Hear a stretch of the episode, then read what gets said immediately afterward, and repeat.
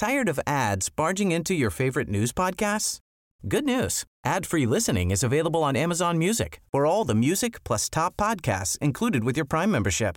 Stay up to date on everything newsworthy by downloading the Amazon Music app for free or go to amazon.com slash news ad free. That's amazon.com slash news ad free to catch up on the latest episodes without the ads. Finding your perfect home was hard, but thanks to Burrow, furnishing it has never been easier. Burrow's easy to assemble modular sofas and sectionals are made from premium, durable materials, including stain and scratch resistant fabrics. So they're not just comfortable and stylish, they're built to last. Plus, every single Burrow order ships free right to your door. Right now, get 15% off your first order at burrow.com slash ACAST. That's 15% off at burrow.com slash ACAST. This is The Guardian. There's frankly a cultural issue within medicine. I speak to GPs and medical graduates about their experience of being in a hospital and expressing to a consultant who might be supervising them, expressing an ambition to be a GP and being told, why would you want to do that? Like, you could be an anaesthetist. You're smart enough to be a cardiac surgeon. You've got to get away from this idea that general practice, the backbone of our healthcare system, is somehow a B grade. Welcome to the show. You are listening to Australian Politics. I'm Katharine Murphy, the host, obviously. With me delightfully uh, this week is Mark Butler, the Health Minister. Now, if you've been following the news over the last couple of weeks, you will know exactly why Mark is in the pod cave uh, with me for this weekend's episode. There's been a new report released canvassing some, well, I think you'd call them high level, wouldn't you? High level thoughts, mm. Mark's nodding, um, about how uh, we strengthen the Medicare system. And I want to work through a number of them in this conversation. I sort of want to start at a more helicopter level if we can. I think for a lot of Australians who don't follow the ins and outs of health policy closely, there'll be this sort of weird cognitive dissonance because during the pandemic, uh, obviously, government spent a load of money basically shoring up health systems, hospitals, all of that sort of stuff. Kind of eye poppingly amounts of money. Um, but yet, the systems not only not only here but all around the world have got the staggers on the other side of the pandemic, right? So uh, I read a really interesting piece in the Economist recently about this about the health systems uh, around the world. And basically, I think that, you know, pithy as the economist generally is, it was something like they're doing less with more. there was some line like that, right? So anyway, I just think let's start there, right? So you, the the strengthening Medicare task force report says since the pandemic began, more people are presenting at emergency departments or delaying their care. Uh, practices are finding it hard to recruit GPs and other health workers, and bulk billing rates are falling. So let's open with a simple question: Why? Well, not not a good story, but you're right to point out that uh, every developed economy, um, in, no matter sort of what the nature of their system, whether it's largely a large, a fully public system like the UK through the NHS, or a more privatised system like America has, or a hybrid system like Australia, is under unprecedented pressure, and they're all the staggers is one description. They're all under enormous pressure, and and um, for uh, for people really interested in that sort of comparison, I do I do encourage you to go to the Economist piece over the last couple of weeks. Um, they point out it's hard to find comparative data across the world mm. for health system performance, but they've managed to dig into some indicators, and right across the world, whether it's emergency department presentations, waiting times for to be seen in ED, waiting times for elective surgery or non urgent surgery, and particularly the operation of primary care systems. Everyone's suffering. Mm. And I think across the world, it's, um, well, particularly the developed world, um, these pressures were building before the pandemic. Mm. We've all got an aging population. We've all got a population which um, has much more chronic disease, some of it complex.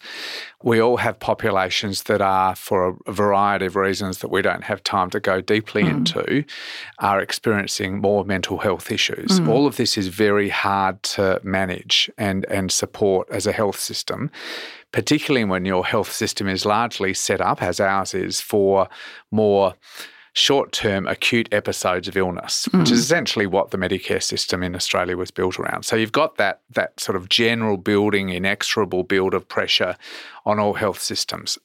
Then in 2020, you have a once in a century mm. event that just supersizes that, that challenge, places enormous pressure on healthcare systems. And as you pointed out, um, as we recognised in the task force, defers a whole lot of care and support for those those very important chronic illnesses. We know, for example, that there have been tens of thousands fewer breast screens. Yeah. Um, we know that many, many people who should have been receiving ongoing pretty intensive care for their chronic illness weren't able to or weren't you know even outside the lockdown states didn't feel confident to leave their house and go and visit general practitioners and their nurses so there's a whole lot of deferred care built mm. up into the system which means that people are presenting with greater acuity yep. in cancer we're going to see that there's going to be a long tail of that for for some time the size of which we don't really know yet so building pressures in the system, which are largely a reflection of demographics in yep. the population, older age, um, increasing weight, and some of those other risk factors, supersized by the pandemic. And in Australia, then we also have a decade largely of frozen Medicare rebates. Mm. So, so huge financial pressure that was building, building, building, yep. and seems to have got to a position over the last year or two, combined with a big increase in inflation, to have pushed a number of primary care and GP practices over the edge to the point where they've, they've, just taken a very painful decision for them and certainly for their patients to stop bulk billing in the way in which they had in the past. Yeah. So basically, sort of the thrust of the report is we've got to change the way we deliver primary care, right? That's sort of the broad thrust. Not a new revelation either. I mean, I think uh, many commentators make this point. This is not new. No, sure, but it's but it's uh, but you know just not been landed. Well, that's well exactly. I mean, we've spent a lot of time talking about it. Now something may actually happen, which is really interesting. Now, G GPs will tell you that basically there's a fundamental problem in the system in terms of the incentives in the system. GPs will tell you that anything that they do that adds quality during a consultation costs them or their practice's income, right? The whole system is geared basically to throughput. Just push people through fast in seven minute consultations, not having relationships necessarily with patients, right? Every value add that they do, double the size of the appointment, suggest an extra scan, take the time to sit and talk to someone about how their well-being is, all of that costs them money. So that seems to me to be a fundamental problem in the system. What can you do to fix that? You're absolutely right. Um, uh, and I think it's not just doctors' groups, it's patient groups, really importantly. No, they're not getting the care, the type of care that, that they need because the system's just not underpinning it. Um, nurses' groups, a range of others who are important players in the system.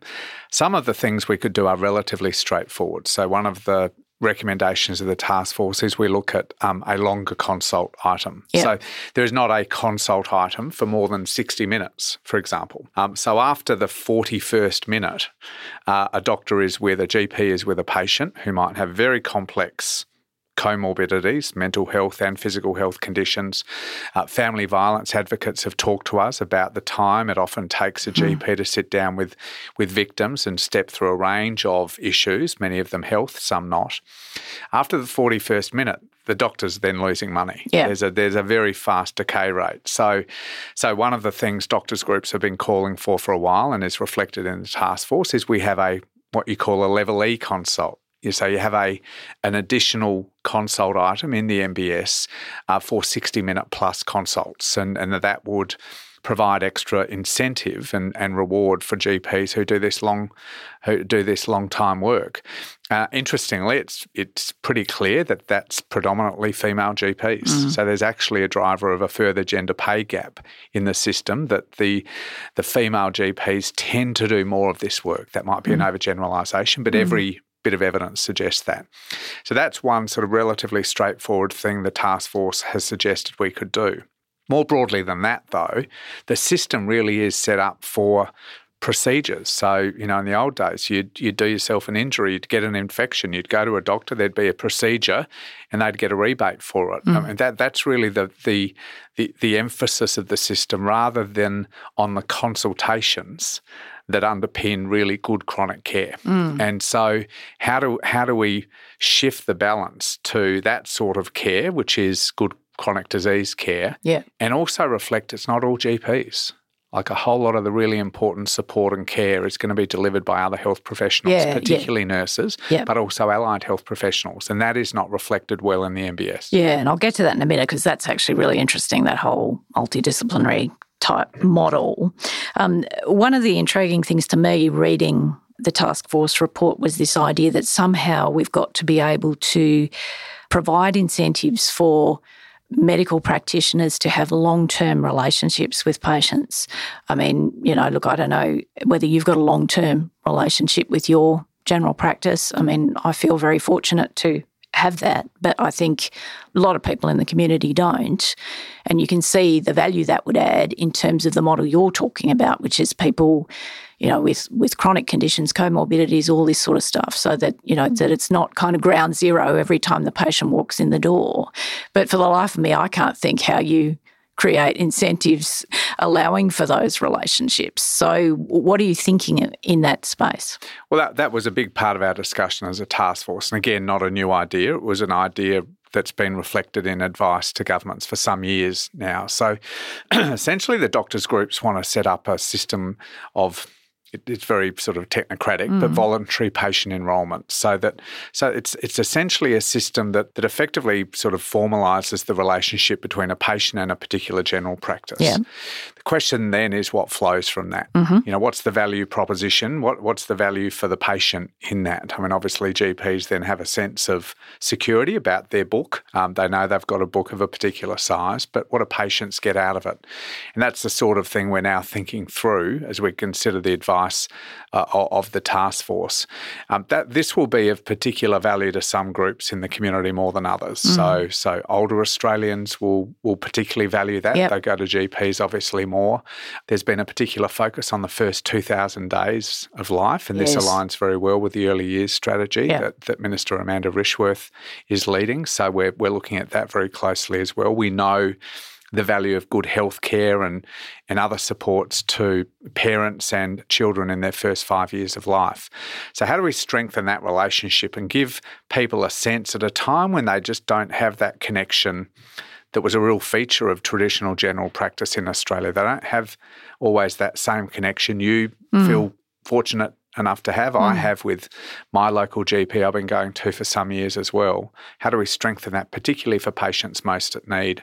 Um, it's a big systemic change. Um, it's not going to happen overnight. It's one I'm very inclined to, to take up. I, I, really see the value. Quite what then attaches to that? What's the incentive for people to do that, for doctors to go out and invite that sort of formalisation of the yeah. relationship and for patients to take up that invitation? I think that's going to be the critical answer. Mm. So let's just think about multidisciplinary care for a minute. Uh, I want to get to money next, but let's think about multidisciplinary care. And what we mean by that is that Mark alluded to it a minute ago that it's not just GPs, obviously, it's practice nurses and allied health peeps, physios, and team. yes, right. Not a hub and spoke. Um, yeah. You don't have individual relationships with a nurse and then with a GP, and your relationship is with a team who yeah. genuinely work as a team. Yeah. They all know what each other is doing. I'm just sort of intrigued because, I mean, obviously it makes huge intuitive sense that that thought, right? You, you, you hear that and you think, well, yeah, of course, duh. But what is the evidence? Is there an evidence base that we can draw on? I'm just sort of intrigued because obviously, you know, in some of the um, mental health service delivery models, multidisciplinary care was a big innovation. Mm-hmm. And yet, with due respect to mental health services who deliver through that model, um, you know, we don't, I mean, it's not like uh, the kind of epidemic of mental illness has suddenly been cured, right? In fact, it's intensifying rather than not. So, what evidence are you drawing on in terms of setting up, uh, you know, policy that sort of implements that sort of a model? I don't think it's seriously contested really anymore that that for complex chronic disease you need a team working with you, each of each member of which will bring a particular skill. So, if you take diabetes, um, someone with quite serious type 2 diabetes, um, their best care will be from a team led by a GP, but we'll have a diabetes educator, an allied health professional working there, maybe an exercise physiologist as well. They may need some support from a podiatrist, given what happens to extremities with diabetes, all of which will often be coordinated by a good practice nurse. That's not what the Medicare schedule is yeah. well set up to do. It's set up to deliver care from a GP, and there might be the ability to refer off to an allied health professional separately who probably will be working somewhere else. But how do you bring those people all together as a team? Um, uh, all operating to the full extent of their skills and training because there are lots of sort of pretty artificial restrictions on the, what we call the scope of practice, yeah. what people can legally do that yeah. often bears very little relationship to the extent of their formal skills and mm-hmm. training. Mm-hmm.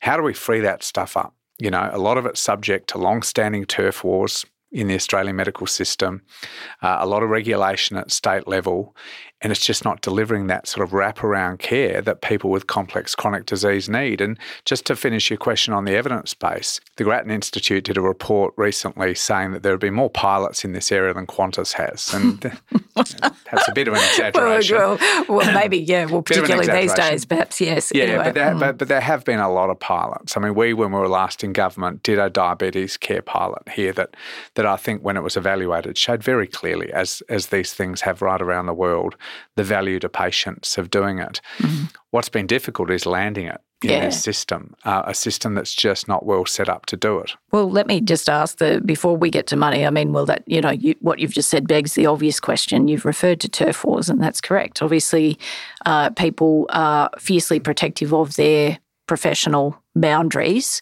The GPs are going to go apeshit if you basically say actually a pharmacist can turn over a routine script or the practice nurse can do something that would normally require a full consult. I mean, they're going to go nuts. Well, I mean, that's very colourful language, mm. Katharine. Mm. But uh, mm. every well, look, every, do you disagree? Every, well, every stakeholder has their red lines. I mean, I think, but I think what was really refreshing about the task force discussions on this, which had doctors groups and nurses groups and allied health groups, uh, many of whom have had furious disagreements in the past mm. about about this sort of this sort of question, I think recognise things have got to change. Um, the patient reps on the on the um, on the task force made that very clear. Yeah, and and I think intuitively everyone understands that. So there will be red lines for doctors groups, for example, around you know they have very strong views about pharmacy prescribing, mm. uh, which was not actually a matter of discussion in no, the task no, force. I know, the pharmacy groups weren't there, but, but it is a live debate have, at state yeah, level. Exactly. Um, so, uh, so, so there will be red lines, but the, the broader question, you know, when I talk to GPs and a lot of the GPs who are on this task force, they want to be able to work as as a team. They want to be able to be confident that their practice nurse is able to work to the extent of their skills and training. What they don't want is to lose money because of it. Yeah. And and the the system is set up that if you've got a limited space in your general practice, allocating a room to a practice nurse right now doesn't make financial sense. Mm. What you should do is get another GP in and get a whole lot of throughput happening. Yeah. That's what will bring a financial return to your practice. So, how do we change the financial incentives to not only free up some of those artificial restrictions on people's scope of practice, but also reward good care? That leads us, though, to money, because when we talk about incentivising things, we're talking about money. We're talking about rebates and rewarding, you know, the models of care we want to see. Now, obviously, uh, the Labor Party has, or the government uh, has pointed to 750 million. That was before the election, wasn't it? Mm. That yeah, right. So here's our, here's our money for strengthening Medicare. I mean, there's a limited pot of money. It's not there's not a money tree here. So, a couple of questions: Is 750 the pot, or could that be larger in the May budget? Well, we'll we'll we'll see what comes out of the May budget. That, mm, that's that's it, the commitment we made before the election, and and that money was put aside in the October budget in the contingency reserve on the basis that we would decide how to spend that money, guided by advice from the task force. But you know, we will be we will be searching for every dollar we can put into a stronger Medicare system. I've been pretty brutally clear, I hope, that we're not going to put additional money into existing systems that aren't working. Yeah, you've got to get well, it's, working. but but but that's the quid pro quo I'm getting to, right? If you can get to a point where you feel like you can implement some systemic change that delivers better health outcomes, does the pot of money increase? Because I mean, no health minister I've ever known in my life would would say, "Oh no, actually, I'm not. I'm not going to go to ERC and ask for more money if I think that there's you know there's a benefit actually in getting the more money." So Uh, Of course, and and you know my job is to deliver the best possible healthcare system to Australians. But but I also know from experience as a health minister in the previous government for a number of years that you know hard work means that you can spend existing money better. Oh, of course. Yeah. Um, and it's not all, you're right to say, which is what you're going to say next. It's not all about money, and it's not. I mean, Well, it is about money, but it's not necessarily it about isn't. Mm. always just finding new money. Yes, it's also what I about mean. spending Yeah. existing health budgets better Yeah. in a way that reflect the needs of the population in 2023 rather than a system that was really designed around a different demographic profile. Mm. So we're going through that that process right now. I think, you know, of course, health groups and patient groups want more money in the health budget. Um, they always do, and that's completely understandable. They want to see a system that, that serves the needs of, of their of patients very well. They also recognise, though, that things are tight, um, and that we should be able to find ways in the Medicare budget and the health budget more broadly that support patients, existing patients who are already going into general practices, in a in a way that reflects their needs. I think we got to yes being the answer, but in the event that you feel as though you can actually usher in systemic change, maybe the pot grows. the pot for new models of care um, will be as big as I can make it. Yes. Um, but that doesn't mean it's all new money. No, Um, no, in- no, in no. many No, no, it I've got your point. spending existing funds in Medicare better. Yeah. I mean, they, they, these patients are already coming through. The patients we're particularly focused on are already coming through general practices. Are the systems that, they're, that, that are currently funded by Medicare serving their needs in the best way? Yes, yes, yeah. Okay. Um, in the event, because obviously, why are we talking about an overhaul of primary care? Well, we're talking about it because, you know, as you've outlined, we want a care model that is fit for the population needs at this point in time, right? So there's obviously that's a social good, right? Like we want better primary care because we like healthy people because we're a developed country. But also the reason why we have this uh, sort of call it a perennial conversation around better primary care is the sort of rationale is better primary care means less hospital admissions, right? So again, just sticking with the money for for the minute, uh, although I mean obviously it's we're talking about reform, so it's more the money. But in the event you can land a better primary health care system that strengthens Medicare, does that then open a, a conversation with the states in terms of shares of hospital funding because one leads to the other, right?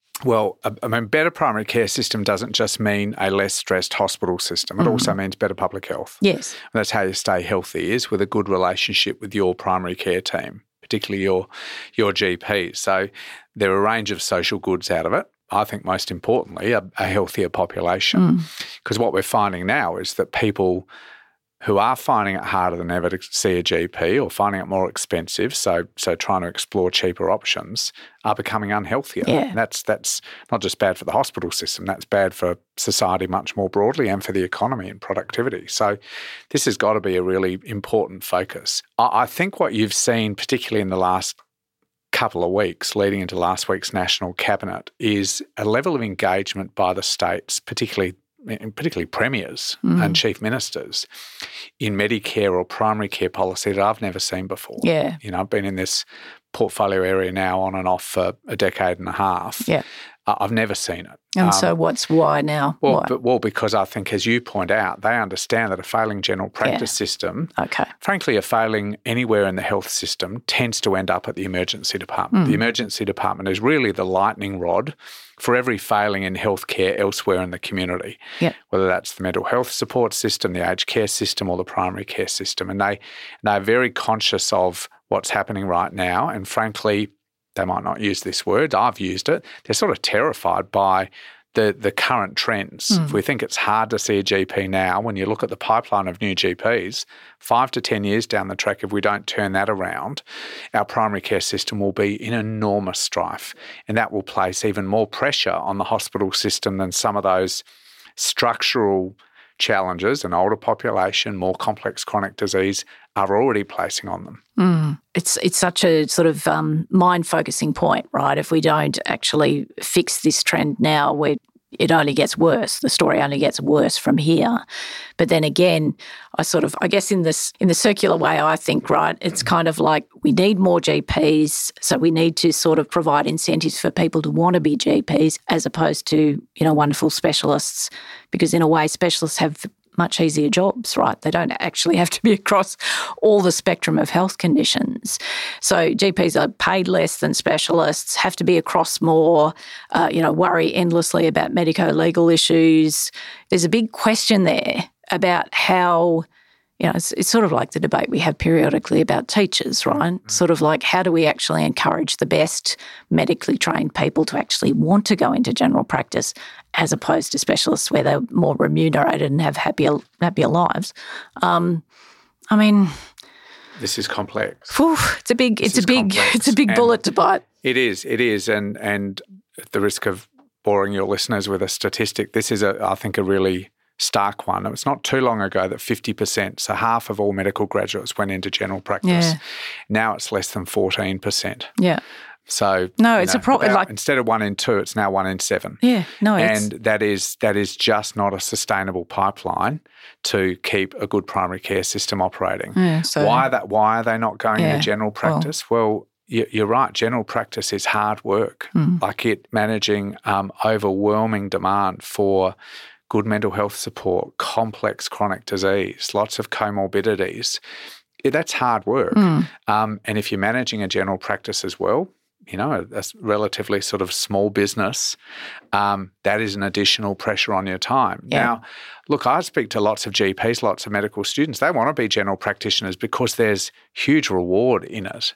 I'm not talking about money particularly, but huge reward uh, from the connection to community that mm. they feel they mm. get. The mm. idea that you have this sort of sometimes lifelong relationship um, with a family that from, from when they have a little baby to the, the baby growing right through childhood and adolescence mm. and and dealing with the health challenges that you see from moving from young adulthood into middle age. I mean, this is something that GPs talk to me all the time about. Mm. There is a little bit more control over your work life balance. I mean, you work long hours, but, you know, being a hospital doctor, yeah. you know, means you work shift work yeah. and all of those sorts of things. Yeah. There's no question there's there's salary difference. Mm. And, you know, we need to think about some of those issues. There are other conditions of employment um, that particularly public hospital employees enjoy that you don't get particularly while you're training. Yeah. So we're working with states on ways to to change that. The the Prime Minister and I were down only the week before last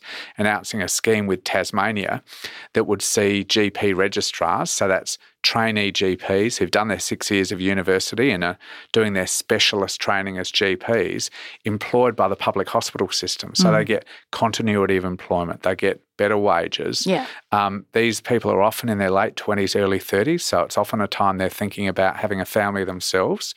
Instead of having five or six employers in five years, they have one. So mm. they have that stability. So there's some of those things we can look at as well.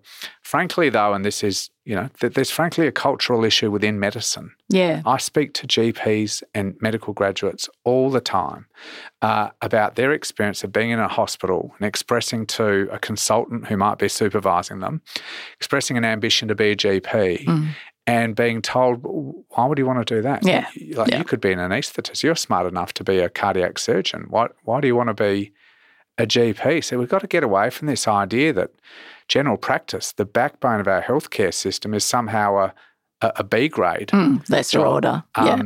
Uh, so it's really complex, mm. I think, and and um, you know the the premiers and chief ministers have raised in cabinet the need for there to be a focused strategy on building the general practice workforce, making it more attractive for for medical graduates to go mm-hmm. into. Mm-hmm. A couple of questions just about COVID quickly, because obviously um, I'm sure you're fully aware that there are a lot of people in the community still very anxious about catching COVID and think that basically governments have gone in Australia from lock everything down to let a rip uh, all around the place. And obviously, people are still dying from COVID in a press conference you've done this week, you indicated that we might be past the peak of the latest uh, round of infections, but people still dying. But yet, all the mandates are gone. No one's saying wear masks. No one's no one's intervening anymore, which I know makes a lot of people anxious. So, have you dropped the ball?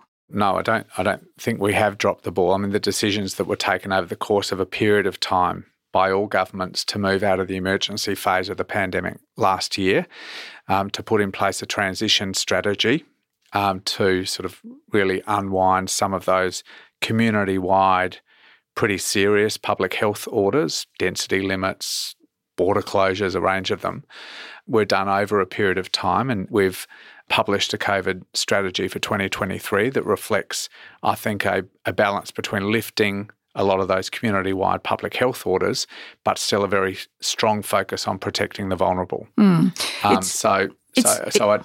Sorry, no, no, go on. So I don't, I don't accept the idea that we've lifted all protections. I mean, if you take aged care, for example, we really haven't changed our supports in the aged care sector at all over the course of the last 12 months. Um, you know, you still need to wear a mask to go in, certainly during waves. Mm. Um, you need, need to be tested to go in, to, uh, whether you're a worker or a visitor. We still have lots of support in there for PPE, protective equipment for staff, particularly when there's a COVID outbreak. We've actually got much better at deploying antiviral treatments and very quick testing for people in aged care with symptoms to make sure they have antivirals in them as quickly as possible. I was asked at that press conference what else we might do, mm. given you know more than 800 people died in aged care over the course of the last wave, the wave that is starting to come to an end yep. now, the summer wave. Yep. Uh, terrible tragedy. Uh, terrible tragedy. What else could we do to to bring that death rate down? We're mm. not going to bring it down to zero. Mm. Frankly, even if we locked down aged care facilities again, so that residents were not able to see their loved ones and vice versa. We know what the mental health and, frankly, the physical health impacts of that were.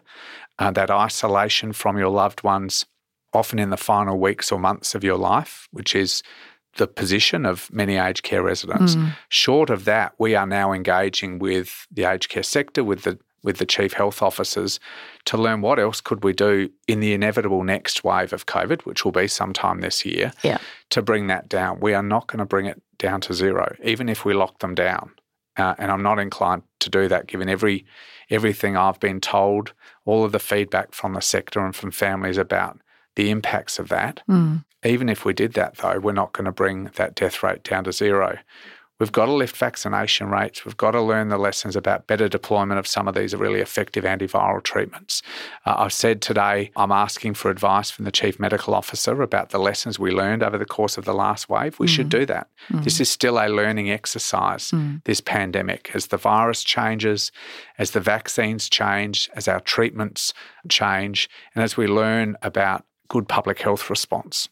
The last, um, obviously, I mentioned that a lot of people very agitated that not enough is happening, but there's also a lot of other people very agitated that too much happened. Uh, I'm just interested in a reflection from you, if you feel like you can share one with the listeners. That obviously you are a health minister in the middle of those competing polarities in the Australian community, and I think we saw them during COVID, and it's picked the country up and put it down in a in another place, like in in a way that's now a fault line in the country between people who think nothing should have happened and people who can't process not enough happening. Mm. So, how does that weigh on you as a decision maker? The main thing that weighs on me is the the responsibility I have, to the extent I have influence in these things, to get the decisions right. Uh, yes, you want to bring the community along with you because we know in public health uh, that you can't just make top down decisions. Sometimes they're necessary, particularly in an emergency. But for a sustainable public health response, the community needs to be behind you. Mm. I mean, that, that, that, that I think is just a reflection of reality. Like many things these days, there are strong views at the end of at each end of the spectrum about what we as governments and we as a community should do. Mm. Um, it's not the only area of policy where that exists. no, no, no, no. I can think I've, of I've been others. involved yeah. in some others as well. Others. Uh, but, but I'm pretty confident. We do research about this stuff as well as general feedback. I'm pretty confident the vast bulk of the community think we've got this balance about right. And do you think that doesn't mean they're not going to be critical? The vast bulk won't be critical. Come on, you've got to do a bit better on vaccination, information campaigns, and whatever else. Um, but I think broadly speaking, the balance that National Cabinet worked through over the last 12 months or so, I think has broad support of the community. It doesn't mm. mean there's not strong views on either side that either we should really just free everything up and we were far too heavy handed or on the other hand, we should have stronger restrictions in place now. Mm. Uh, but I think we've got the broad community behind the balance that's been struck by National Cabinet.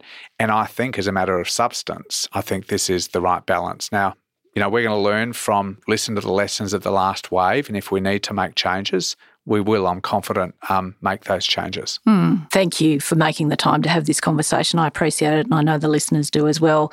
Uh, obviously, this process of uh, strengthening Medicare is going to play out between now and the budget. So we'll keep in touch uh, so that we can keep the listeners up to date with where all of that is up to. I guess, in terms of just reflecting briefly on the pandemic question that we ended with, I wonder if we'll ever get past where we are now who knows? It's imponderable. Well, I think it's imponderable. I, I think, uh, you know, we're into the fourth year now. And I think at the beginning or the early stages of this pandemic, not many would have predicted that we'd still be pretty mm. deep in it. We're in a different phase, but we're still pretty deep mm. in it. Mm. Uh, the advice I received this morning is probably three or four million Australians were infected over the summer wave between late October and, and now. It's a lot of people. Yeah, more than 2,600 people tragically lost their lives. So uh, we're in a different phase, but this thing's far from over. Mm. Uh, we don't know what the rest of the year is going to look like. No, I mean, and, look, and, authorities around the world right now are debating do we move to a 12 monthly seasonal vaccine for COVID? Uh, and as they debate it, they all come to the same conclusion that we've come to and our advisors have come to, which is we're not in the position yet. This thing hasn't stabilised to the point where you can assume the sort of rhythm, for example, we have in flu season mm. of 12 monthly vaccinations. Yeah. So I'm confident we'll get beyond it at some point, but we're not there yet. Yeah, exactly. Anyway, Mark Butler, thank you for your time. Thanks to Alison Chan, who's produced this episode. Thank you to you guys for listening. We will be back with you next week.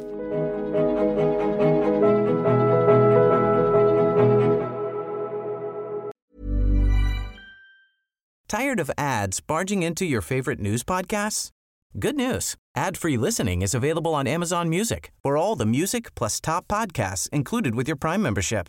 Stay up to date on everything newsworthy by downloading the Amazon Music app for free or go to amazon.com slash news ad free. That's amazon.com slash news ad free to catch up on the latest episodes without the ads. A third of students are less than happy about their university choice, new research by EY has revealed. The findings suggest that a digital rethink is essential to meet the expectations of students and staff Universities can address this by putting the needs of the people they serve at the heart of their digital strategies.